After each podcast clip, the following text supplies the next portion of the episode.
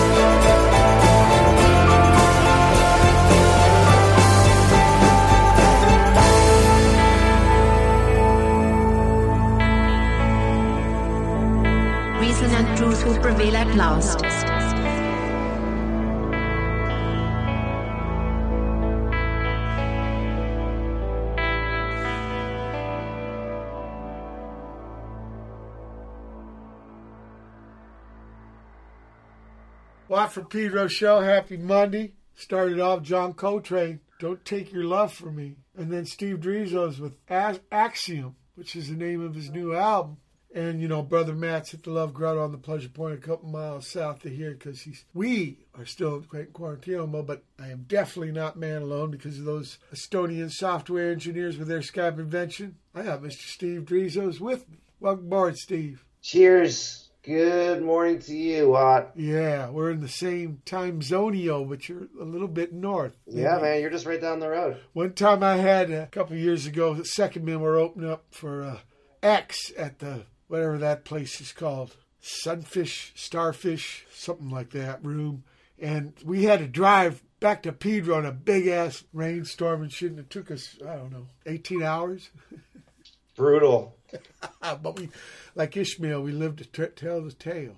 So Yeah. let's talk enough about Watt and his shit. What about you and your journey through music, Steve? Please bring me your earliest musical recollection. Oh man, you know, like uh, a lot of musicians. My parents were the early influence. My my my old man especially. He was uh, he still is, but uh, he's he was a semi-professional drummer. Played in a Beatles cover band in the '60s, and just had a massive love for all things Beatles, um, pre pre drug Beatles, you know, pre uh, pre long hair Beatles, and uh, so he really got me influenced early. I remember uh, like hearing Paperback Writer for the first time and hearing that guitar riff and being like, man, I don't know what that is or what I'm feeling right now, but I like it, and I want this is I want to I want to I want to follow this feeling and see see what's going on here. Uh, so he was really the first influence. Got me started playing drums real early. As soon as he got me a drum kit, he bought himself a guitar and uh, started jamming together, and that's really that was that was my that was my first experience and my earliest influence.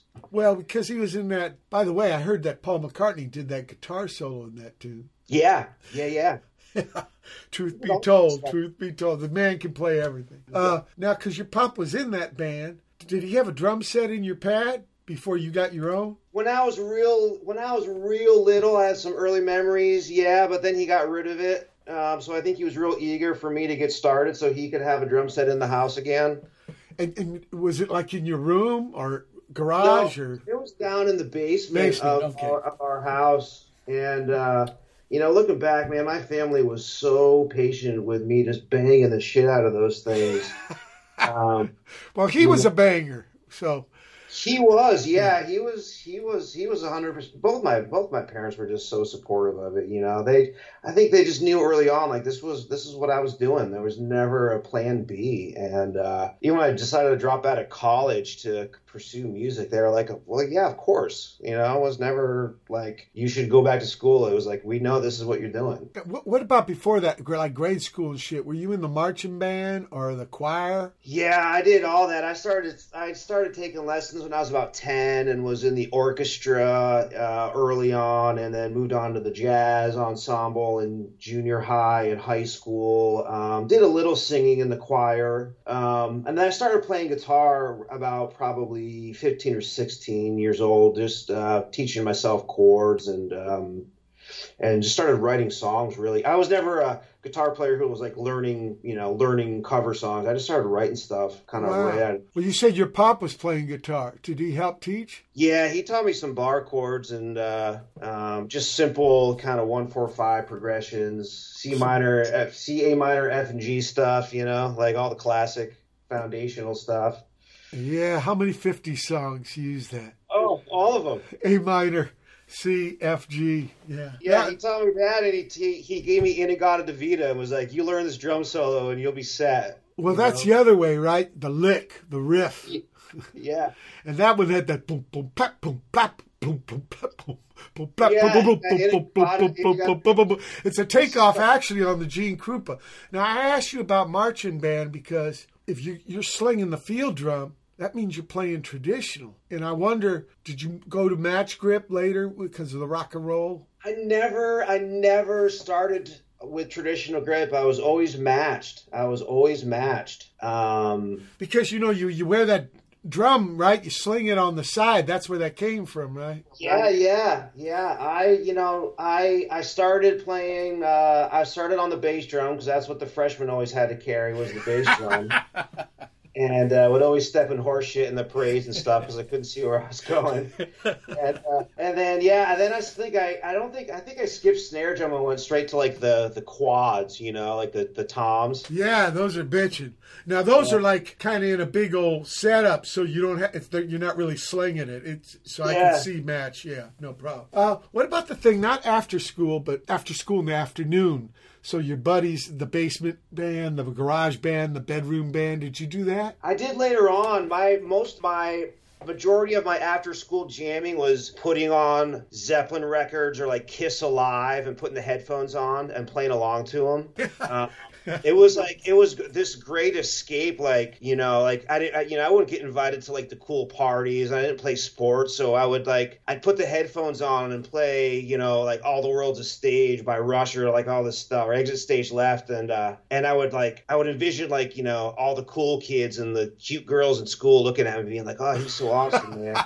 Now look, You know? There's there's something to be said about that technique because George Hurley, Minutemen drummer, he taught himself drums by buying My Generation and Stanley Billy Billy Cobham Spectrum. Yeah, And with the headphones, those two albums is what taught him. Drum. He just fucking manhandled it and powered through that shit. Yeah, that's how I learned so much of my stuff is just playing along to to records, playing the drums, turning on the radio and playing to all like the pop hits and stuff. Can, can I ask you what was the first record you bought with your own money? It was Ozzy Osbourne, "Bark at the Moon." Oh yeah. And what I about the first gig you saw? First big concert was Jimmy Page and uh, his the, the Outrider tour. Okay. Arena my- Rock, Arena Rock, yeah. So it uh, now uh so a lot of this jamming was on your own, but did some dudes at school want to play with you? Yeah, eventually when I got later later into high school, probably, you know, 14, 15 years old and I started I started finding the the the rock and rollers and yeah, we started jamming. Um playing a lot. I was a I was a metal guy, a metal kid for most of high school, so we would play some Priest and Maiden and stuff like that. What about Bill Ward? Yeah, oh my god. Because you know Bill Ward, I know that's, you know, right foundation for metal and all that, but he's kind of a jazzy player. and he's got swing. Yeah, Rat Salad, the Fairies Wear Boots, that that medley. Oh I mean, yeah. that's- yeah. That shuffle group for Fair Yeah, Weather. absolute. so badass, you know. And of course, like you know, most drummers in the '80s, Neil Peart, you know, anything Rush was just like, you know, I mean, that was next level stuff. But uh, it was uh, something to shoot for. Well, well, I was reading about Bill Ward. He says it was Ginger Baker because all the England rock and rollers wanted to do blues, which was cool. But then Ginger said, "What about the jazz thing?" And he kind of brought that in. And uh, you know, those are some bizarre patterns in uh, Cream. Maybe, maybe that Rush guy. He wasn't original, right? But he ended up writing all the words and shit. Yeah, he came on. I think on the second on the second album, he came on board. Yeah. So what what about these bands that you had? Did any of them do gigs? Yeah, yeah. We start. Uh, Tell me about the first gig. Man, you know what? The first gigs that I ever did was, I, was- like I was saying earlier, taking lessons pretty pretty early on, and my drum teacher had his band with all the music teachers in school, and I started getting hired to play weddings with all the music teachers. So I was gigging with, you know, playing weddings and private events with all these like older cats who were all the music teachers. So that those are my some of my very first paying gigs too. Ah, so you did have to learn some copy songs there. Yeah, I guess on the drums I did. Yeah, but you know it was cool. They would take me out. To, Sure, like, sure. bar. Good training, all that shit. Yeah, yeah. You know, probably half of it was fucking Hal Blaine. But you know what? The most important lesson of that stuff was like how to how to like how to gig. It wasn't about like so much the musicality. It was like how to just be a cool cat. And go, Oh, and- yeah, yeah. Get You your shit because uh, the, the drummer, the guy in the rear with lots of gear, That's yeah, yeah, right? You got to learn how to schlep all that shit. Yeah. And just don't be just don't be a jerk. You know, Yeah, just, like, absolute, you know, absolute. Do your job and be a, and be a cool hang. And that's like that's that's that's that's number one. Like you can get by with being an okay musician if you're a cool hang. If you're a great musician and you're an asshole, like Yeah, fuck that. problem with you. Look, I want to play something from the new record here, Juggling Fire. Beautiful.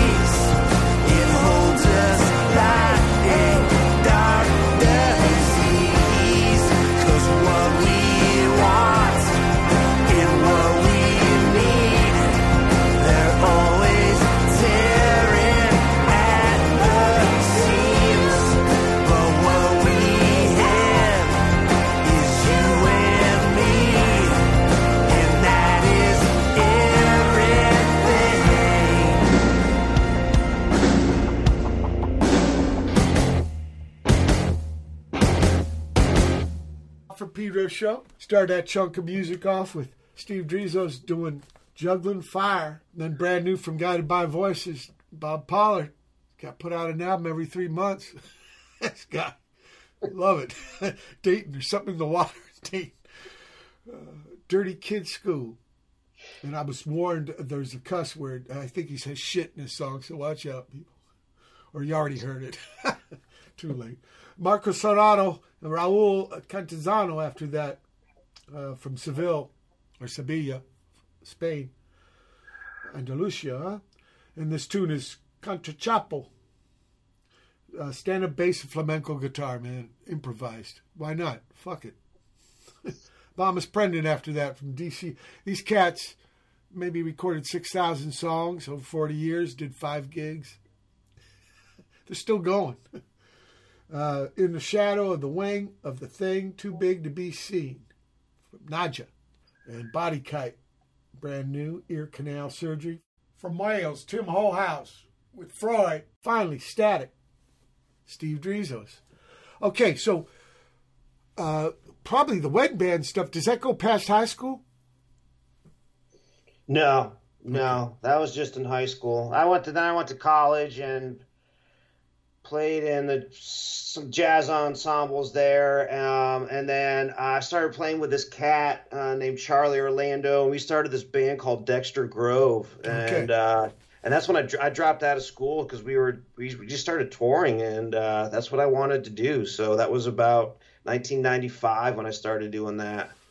and uh, probably first I five tour, right? Because I got to tell the listeners, if you're on the west, you know, the port side of the country here, it, there's a big chunk of miles you got to do to play the rest of it. So Well, in the this was- meantime, I, I five, right?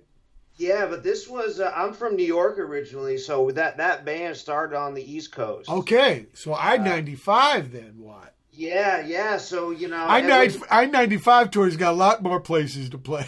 I was gonna say, man, you can, you know, you could drive 20 minutes and hit another college. Yeah, yeah, absolutely. Like two years straight. Um, I, so, I yeah, didn't know. I didn't know. See, my pop was right. He said, "Boy, that word wasn't spelled that way by accident. When you make it, you make an ass out of you and me." Okay, so you're Portland now, but not in. I should have asked in younger days. What part of New York? Upstate New York, right? I grew up right outside of Albany. Oh, okay. So some Hudson Valley rock. you know, a lot of right. people from Manhattan and Brooklyn and shit moved up there. Yeah, yeah, it's a totally, you know, people think New York is just one big city, but man, it's gorgeous country once you Yeah. once you get north of there. Actually, heavy winters. Oh my God, brutal. Do you brutal. do? You, uh, have you, uh, uh, are you familiar with a pad called Schenectady? That's where I grew up, right outside. of Oh shit! Okay, I lived there for a couple of years because there were GE had a nuclear plant. My pop was a machinist mate in nuclear engine rooms in the Navy. No way. Peachy way. I wouldn't shit you, Like, Steve. no, and so, really- it, actually, the little town was called Ballston Spa. Yeah, do you know you know Scotia? Well, fuck, I was really little. Yeah, I was. I mean, Ballston Spa was like five miles from where I grew up. Okay, and like uh, there was nobody. There was a guy across the road, and that was it. We were in the woods. Yeah, and uh, yeah. it was only a couple years. My little little sister was born there, uh, but he got trained there. I think they just closed that plant down. It was a big black sphere because Yeah, they yeah. had that problem in Idaho with that plant going critical, so they had containment, and that was the first one. So okay. Okay, so you're in that region, man. Yeah, there's a lot of gigs. I can understand. So, so the Dexter Grove, where'd that name come from? Uh, Dexter was a nickname of mine in college, and there was a town not too far. I went to college outside of Syracuse in this town called Oswego, New York, which was right on Sure. Lake Ontario. That's a talk native About, native people name, right? Right. talk about brutal winters, man. It was like a snow. the snow belt, right, or something like from Buffalo across Lake Erie. It just slaughters, man. yeah, man, you just get dumped on. So there's this. There was a town called Dexter and a park named Dexter Grove. Oh, and, Oh, okay. So regional reference. That's that's Yeah, very cool. So we grabbed it and took it. And man, I dig the fact you being a drummer, man. You're a key guy to the band. You're not just some mouse, you know, the guy who gets blown up. No, I want thank- more. The biggest mistake the Minutemen made was having George Hurley. And you know, last twenty years, I've had all my drummers downstage. They're right at the front, right on the lip, because it's Yeah. rhythm music. Why be in denial?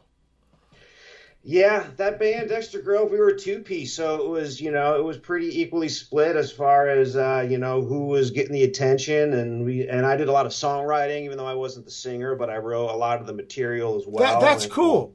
Now, did you write on drums or did you write No, on guitar? no, I wrote on guitar. I wrote Okay. on guitar.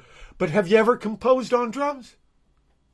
You know, no. Uh, there's the the title track off my record Axiom started with the drum groove, and I wrote the song around it. But I think that's the only time I can think of that I did that. Well, I'm asking because you know Chico Hamilton Hamilton tried to get songwriting credit in the '60s. Drummers, you know, the notes don't last long enough. No, no. Say how that for. That's bullshit.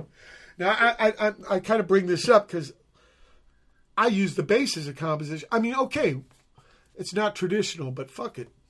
Yeah, yeah. Whatever inspires you, you know. Right. And I know a lot of one man band records.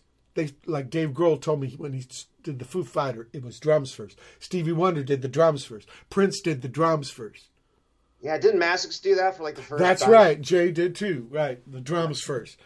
Of course, you know, instead instead of building a song around a fucking click track. Yeah, and I just listened to that Witch record that he plays drums on. Oh yeah. it's so fucking good. Well, you know, he was a drummer first. Dinosaur was just a joke thing on the side. Yeah, Yeah, isn't that- a trip? To happen with Chili Peppers too. The joke band becomes bigger than the real band. Yeah. you know, hey, that's life. So, uh, let, what happens with uh, Dexter Grove?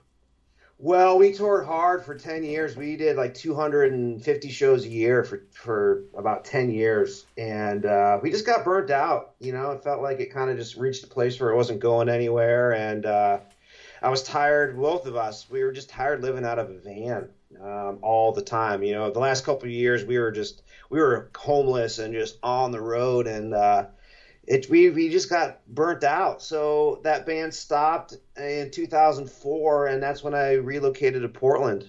Okay, and uh, do you start something on your own right away, or do you start helping other people?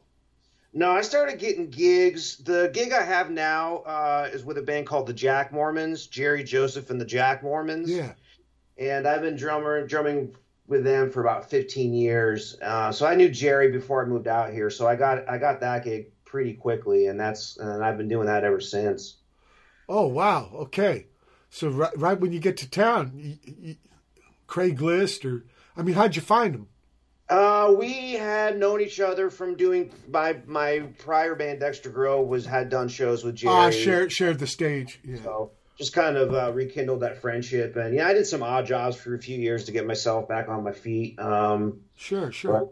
Just yeah, just got back in the van. But but that should uh, listeners out there see that you play with a band, you never know down the road you might be in that dude's band.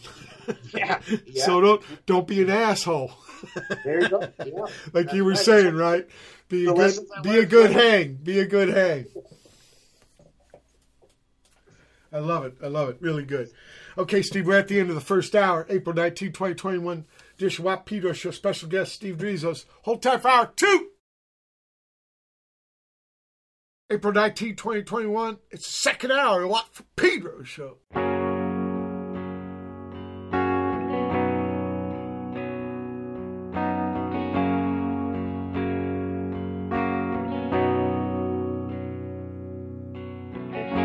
You the locks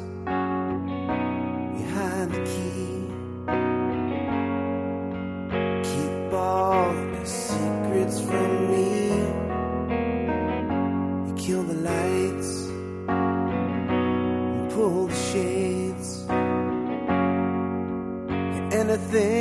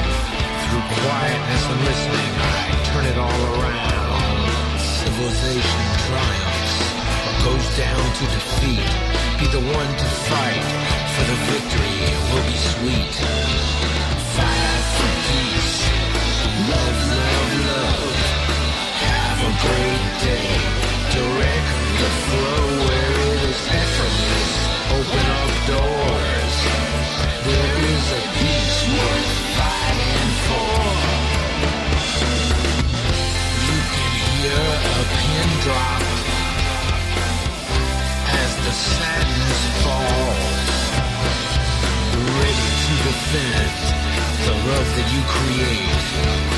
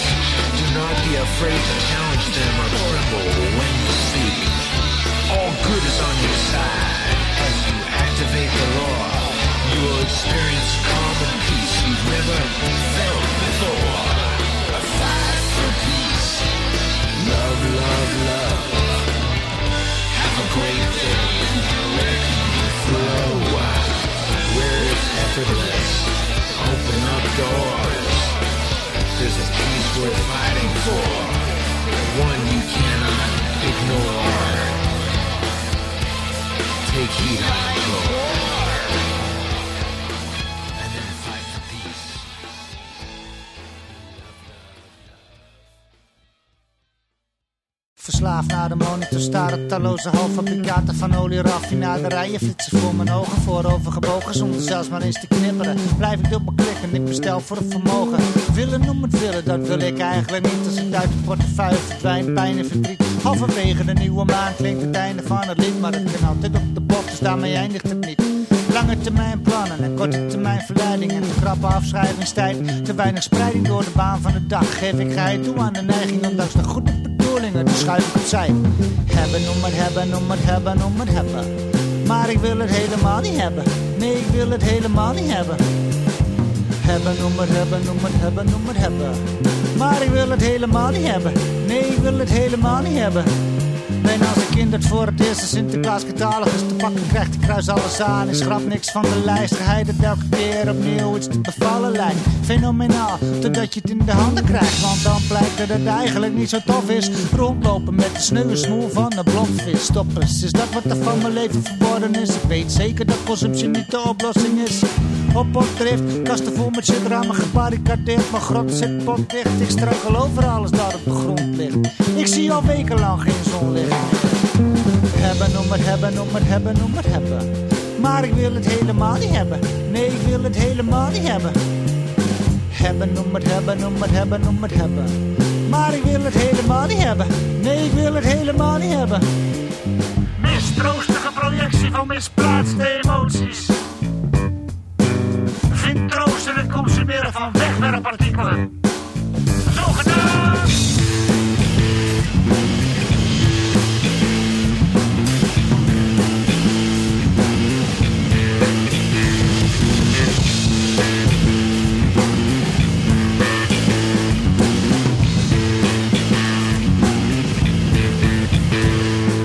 Hebben om het hebben, om het hebben, om het hebben.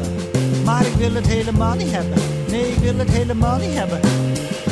Hebben om het hebben, om het hebben, om het hebben. Maar ik wil het helemaal niet hebben. Nee, ik wil het helemaal niet hebben. Ik zit vol maan, mijn ogen zijn groter dan gezond is. Ik stop niet voordat mijn buikje strak en rond is. Gestrande potvis, doe me terug in de branding. Lukt niet eentje, kom op, roep de bemanning vooruit. Ik heb vast nog wat ruimte, schuif maar naar binnen. Dit kleine stukje vlees geef ik niet aan de arme kinderen. Door dit te denken ben ik niet langer gehinderd. Zet de sluizen wijd open, morgen ga ik misschien wel minderen. Alleen met de muziek kan ik de maat houden. Voor de rest gaat het de dagen Het gaat te gauw, wat maak je me nou? Elke dag, wat maak je me nu? Wat maak je te nou? Een extra gaatje in mijn centuur? Hebben om het hebben, om het hebben, om het hebben. Maar ik wil het helemaal niet hebben. Nee, ik wil het helemaal niet hebben. Hebben om het hebben, om het hebben, om het hebben. Maar ik wil het helemaal niet hebben. Nee, ik wil het helemaal niet hebben.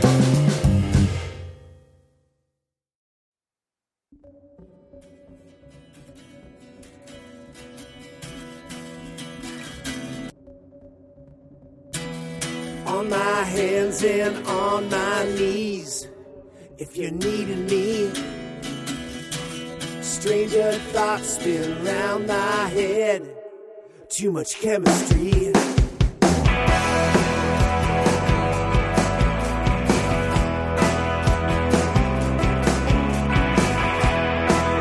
the gray skies creeping in, out of sound. Will this winter break my fall? Will you be around? Always come to my defense with such eloquence. I could never let you see it was killing me.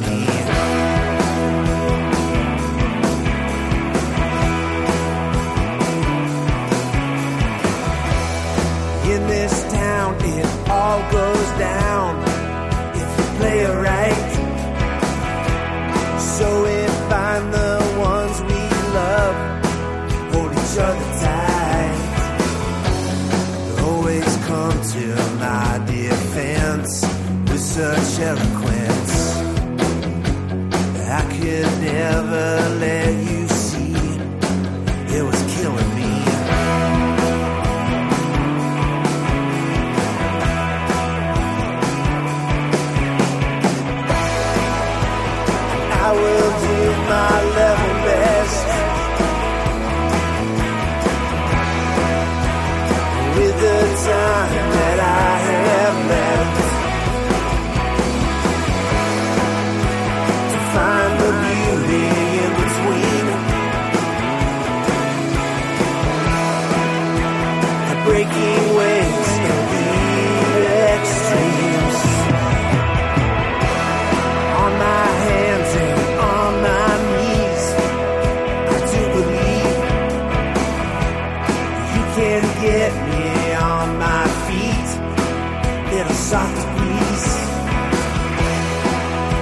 Little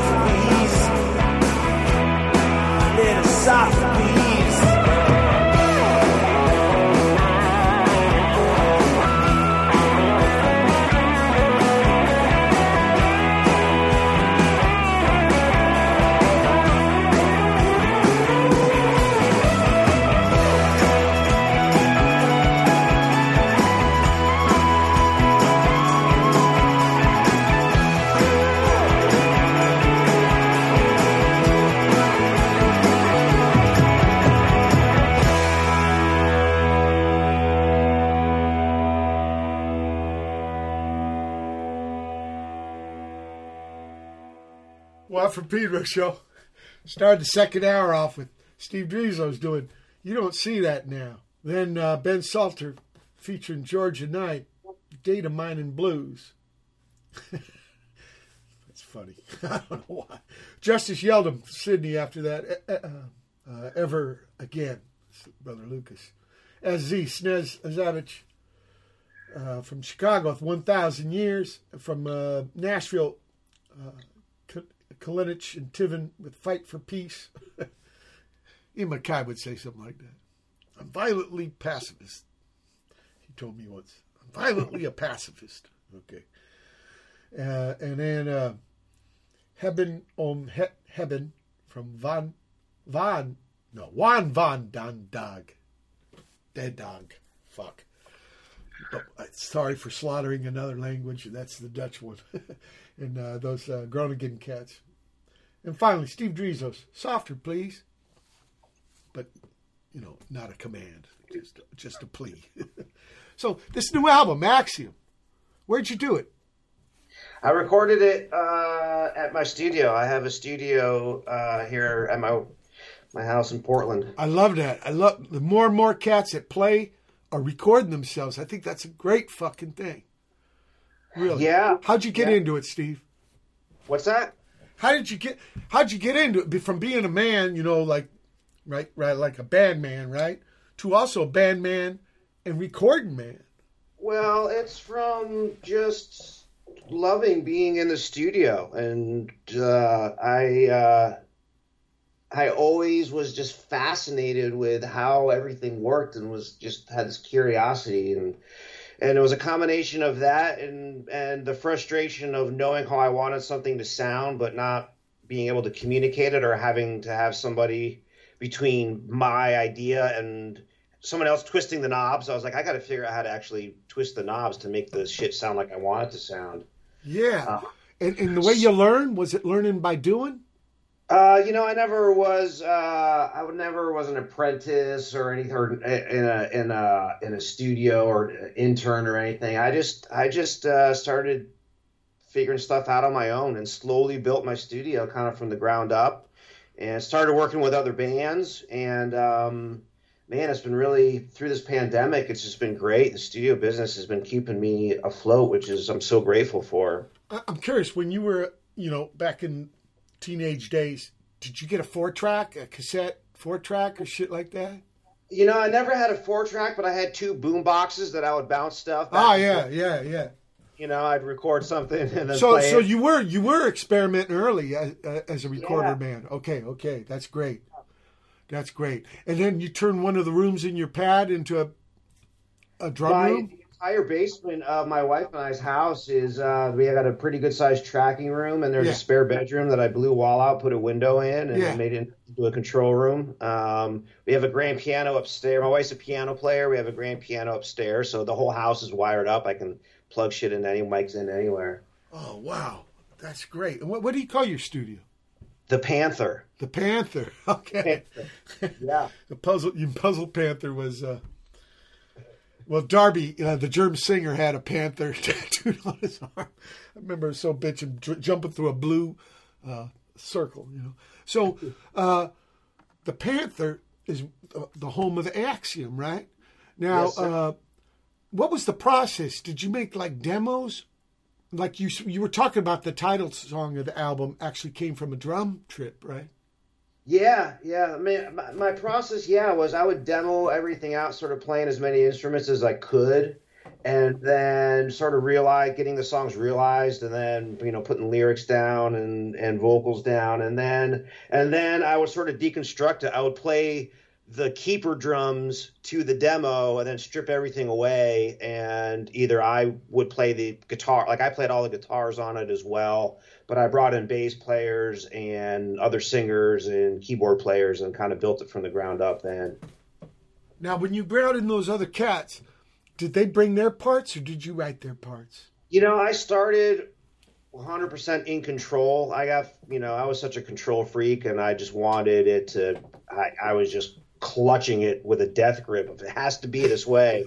And then i realized that that's not the way to if you're going to bring people in that doesn't work that way. Like you gotta have you gotta have their soul and their their essence and whatever they're bringing to the to the table part of it you know? Otherwise what's the point?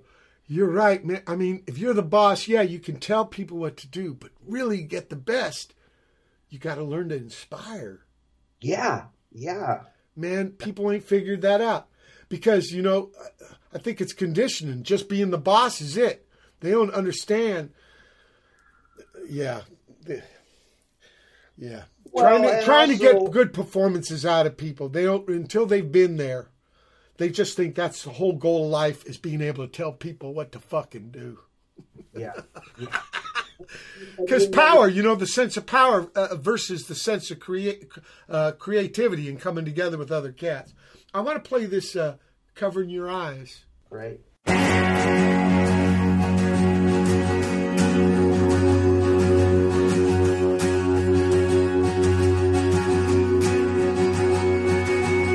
Please don't mistake my words as acts of confidences. I'm a mess on the inside. She said, You're just like me, hurting places they can't see.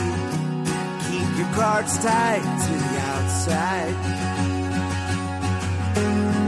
Now you're covering your eyes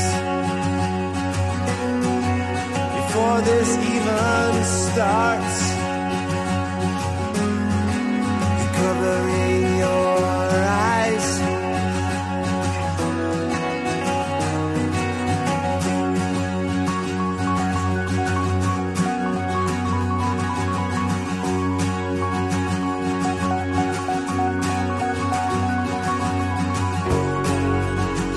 hardest part of reaching out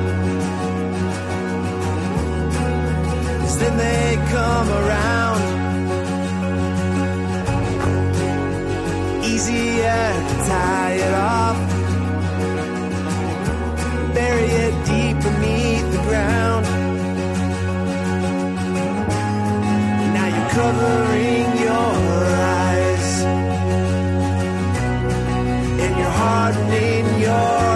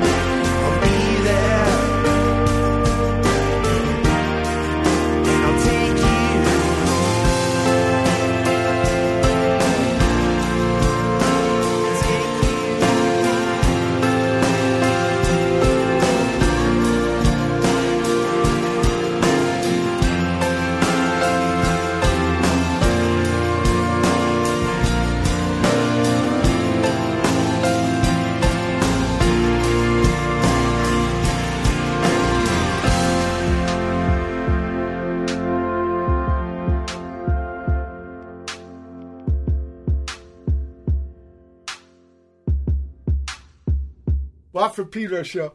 Covering Your Eyes, Steve Drizos. Then we had Mar- uh, Manlio Maresca and Manual for Errors Panic Trio out of Berlin, Manlio, doing uh, banjo paper style. His music is fucking matto. I love it. Yeah, and then some stuff from Italy, huh? From Bari. Irmao Victor with Os uh, Garcons. Sorry, that's French, Yeah, Il Cloro Sponga. Fisheye from Alexander DeLarge. And then finally, Take You Home. Steve Drizos.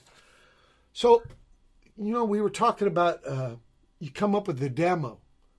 What about that part? What what what inspired? You know, why aren't these all the same song? Why are they different songs? How, how, how do you get like stuff like that?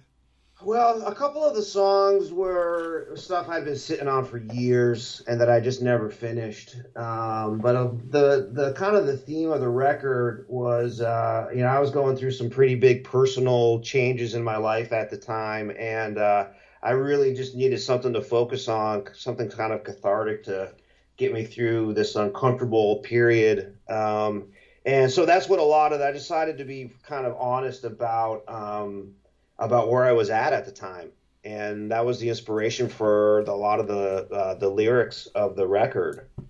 Um, And where and where, where do the words come? Do they come first and then the music, or the music? Well, can I ask you about the titles? When do they come?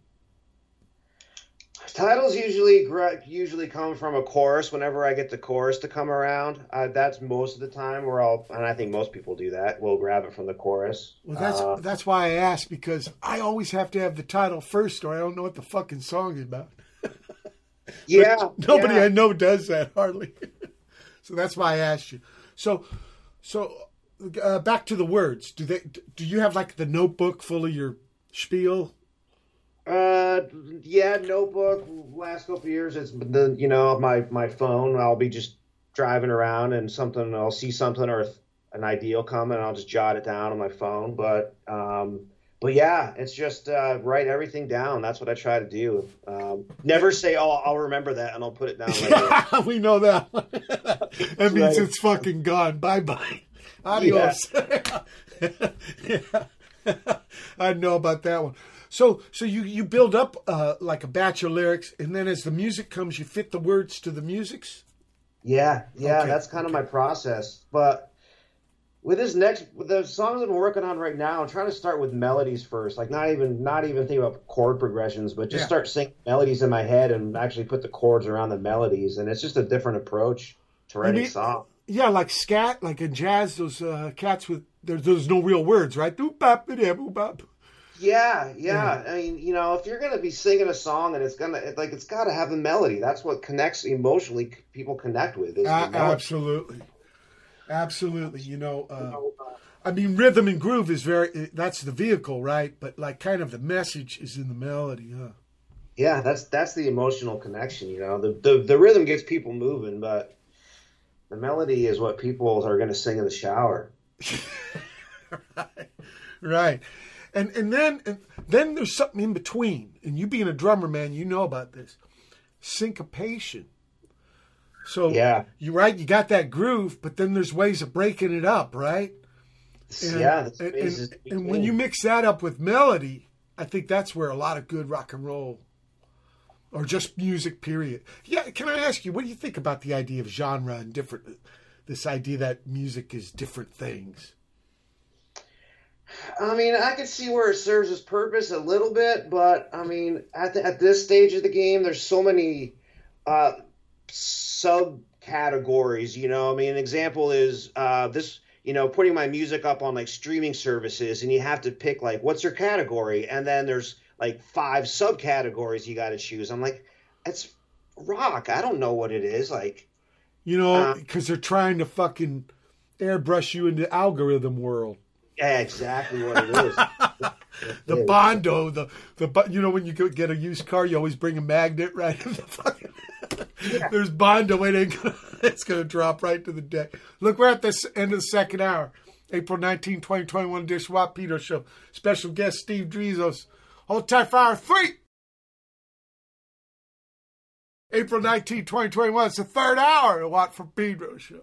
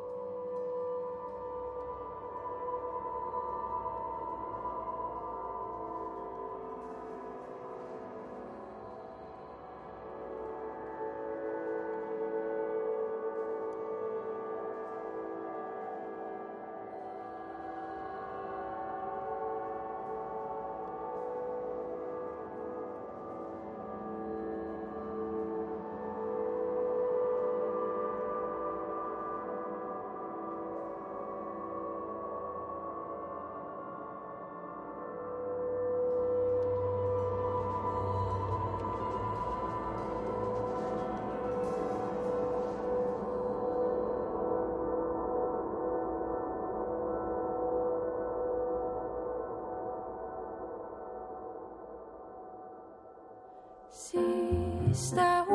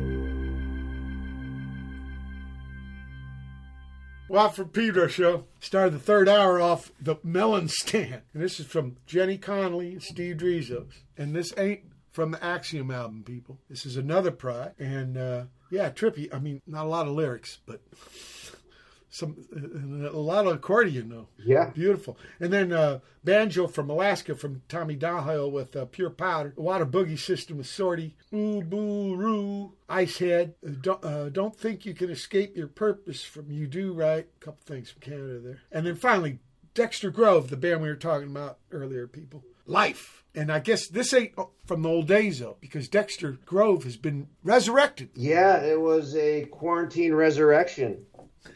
All right. Yeah. So let's talk about that before we get to you know the the other one, Jenny Conlee and yourself. Uh, so you and your partner, after all these years, maybe fifteen years. Yeah, just about that. Wow. Okay. And did he come over to Portland, or did No, what, trading no. files over the internet? We used we used technology. Yeah, yeah. See, people, you don't have to just use the internet for f- spreading bullshit. You can also trade files and make music. Yes, yeah. It's uh he he had a we had been talking about it for years of collaborating again on something and uh he sent me this demo of his and it really kind of bent my ear and I was like this is great and so traded files back and forth and uh and I did all the I mixed it here uh, at the Panther and uh and yeah, we decided to put it out. So he went first, and then you jumped on to put on some drums and stuff. Yeah, I think what happened is kind of similar process to what we talked about earlier. I think he sent me a, a scratch guitar and vocal to a click. I played drums to it, and then he did his keeper guitar vocals.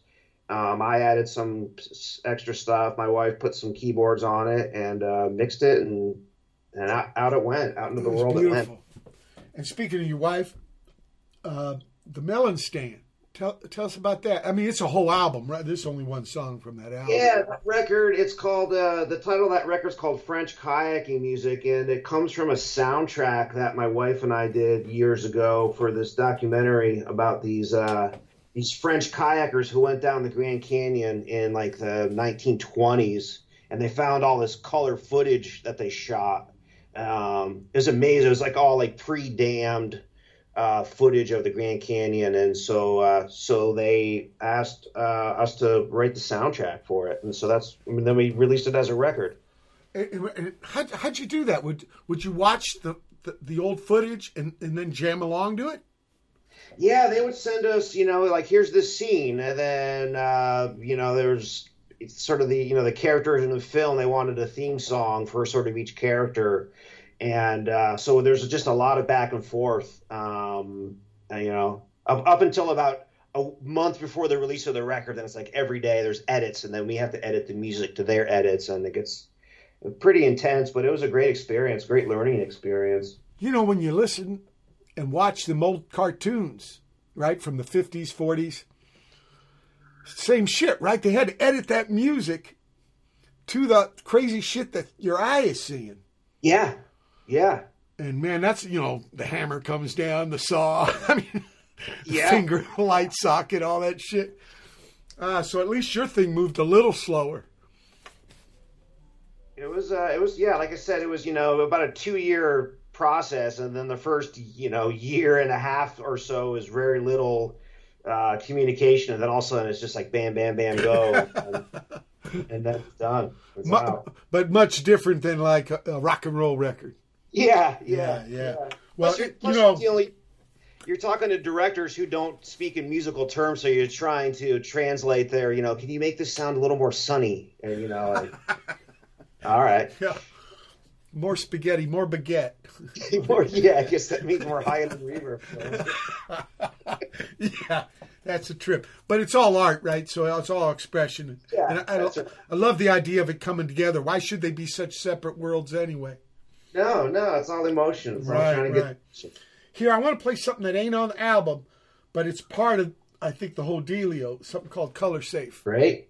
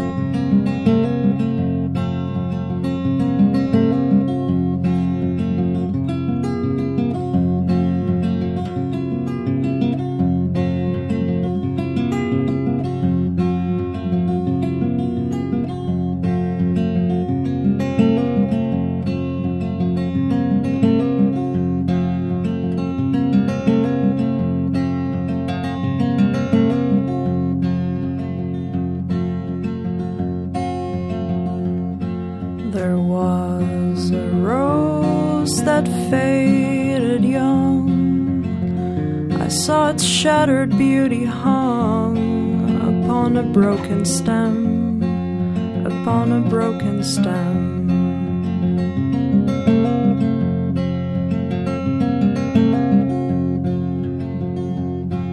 I heard them say what need to care with roses budding everywhere. I did not answer them. I did not answer them. I did not answer them. I did not answer them.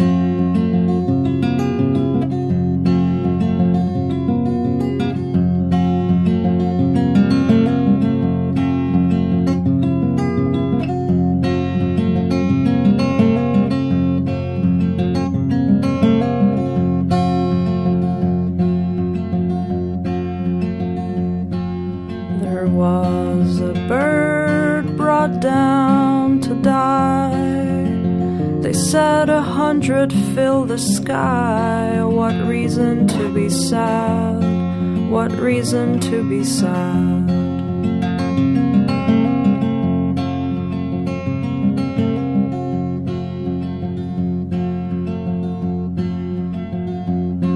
There was a girl whose lover fled. I did not wait the while they said, There's many another lad, there's many another lad, there's many another lad, there's many another lad.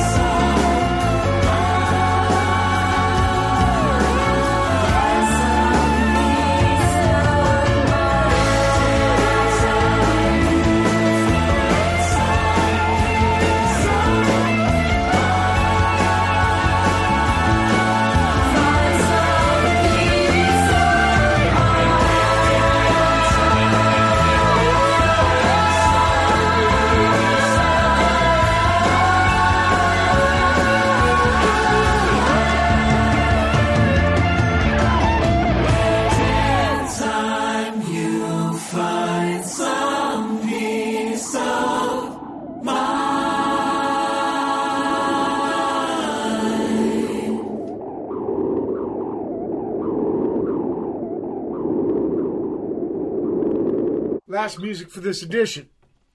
Color Safe from Steve Drizos. And then Wovette with Eidolon Rain. Unacceptable from Weil. Well, I wonder if it's Weil. It's two V's next to each other. So is it V- Vile? But two V's next to each other look like a W. W, get it? Double V. Yeah, U and V with uh, Romans, right? Same letter. I and J, too. Myriam Gend, uh, Gendron after that, Solace. And finally, Steve Drizos. Liminal space. Liminal. Trippy word. Conjure, conjures an im- image in Watt's head. So, now, uh, now, now, when you get a record done, do you start thinking of the next one? Yeah, I mean, I, I do. Well, I guess the I guess the right answer is you know between the time a record's done and when a record comes out, as I'm sure you know, can be months. oh, yeah. Um, so, so yeah, I, once this record was finished, I kind of already, I'm already started to you know move on to the to the next project and think about the next project. And how do you want to do it different? Or do you want to do it different? Yeah, I want to do. I, it's, there's a lot of things I want to do different. i was this. I learned so much. This was my the first record that I made under my own name and um, had done almost everything myself. So yeah, I, I I learned a lot from it.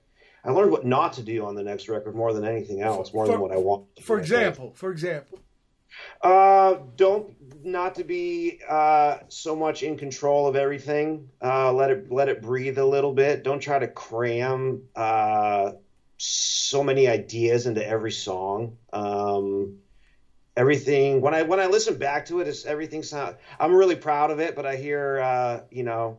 I hear I hear my insecurities in in some of the production ideas by trying to like cram a bunch of shit in it, or maybe it didn't need it. what do you mean, like uh, Gildan the Lily? You know, like Because to me, it sounds good, man. I mean, I think your studio's got some good fucking sounds, brother. I appreciate that. I, I, I do, and I don't, I don't, you know, I, I'm not, I'm not, uh, I'm not, I, I am, I'm, I'm, I'm, I'm very proud of it, but, uh, but, uh, I just, you know, I- putting out my first record, there, there's a lot of insecurities involved. Yeah, in absolutely. And I, maybe it's a good idea not to break your arm, pat yourself on the back anyway. Yeah, yeah. You know, especially I, my whole career, I've been hiding behind the drums, supporting other people, and then to come out in the front, I was like, oh shit, man, this is like I'm naked out here, and it's terrifying. Whoa. Even when you it was kind of 50-50 with the Dexter Grove. Yeah, but it still wasn't. I still wasn't singing the songs. You know, I was writing them. okay, okay. have Yeah. and sing them. Or Right, right. I guess that's always going to be. That's why they call it the front man. yeah, Yeah, the front man. Uh, well, you know, maybe a lot of stuff is getting redefined and, and stuff like that. So, so you're going to be a little looser on yourself with this next record. yeah, yeah. Okay. Um, And where can people find you on the internet? well, they can go to stevedrizos.com. That's uh, Steve D R I Z O S dot com. And also, they could, if you want to check out the studio, it's thepantherpdx.com. And that's got all the info about the studio. Right. And uh, And Yeah. then there's Spotify and Apple and all that. Apple well, Music. probably on your website you got links to all that shit, right? I sure do. Yeah, yeah, good, good. And uh, yeah, the Panther turned out to be a great asset, huh? Oh my God! I, I, you know, I, I finished this big remodel on it December of 2019, and who would have thought that uh, that's the thing that would have, you know, have got me through this last year and change that shut down touring, but the studio business has, has just been cranking. Yeah, and, and you know, also it adds to your uh, whatever expertise, like the learning by doing thing.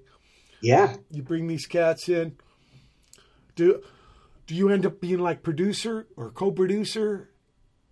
You know, if uh, yeah, just I think it's default if you're engineering a record and there is no there's no designated producer, you kind of become default producer. Right, right, but uh, that might not be a bad thing. As No, long I- as it's cool with the kids, uh, the the band cats. Yeah, yeah. I enjoy both both sides of it. I- yeah, I- yeah, yeah. It's uh, also you you offer the uh, what do you call that perspective, right? the force for the trees thing. Yeah, and you're also sometimes the the decision maker, you know. Yeah, the decider. bands, the band's arguing 50-50 about it. Right, right, right. It's got to make the call. Well, look, Steve, when you get this new record done, will you come back on the show and we can play it and talk about it? It would be my pleasure. Oh, bitchin'. Very bitchin'. It's been a big honor to have you aboard. Keep on keeping on, brother. People, it's been April 19, 2021 edition of Wapito Show. Keep your powder dry.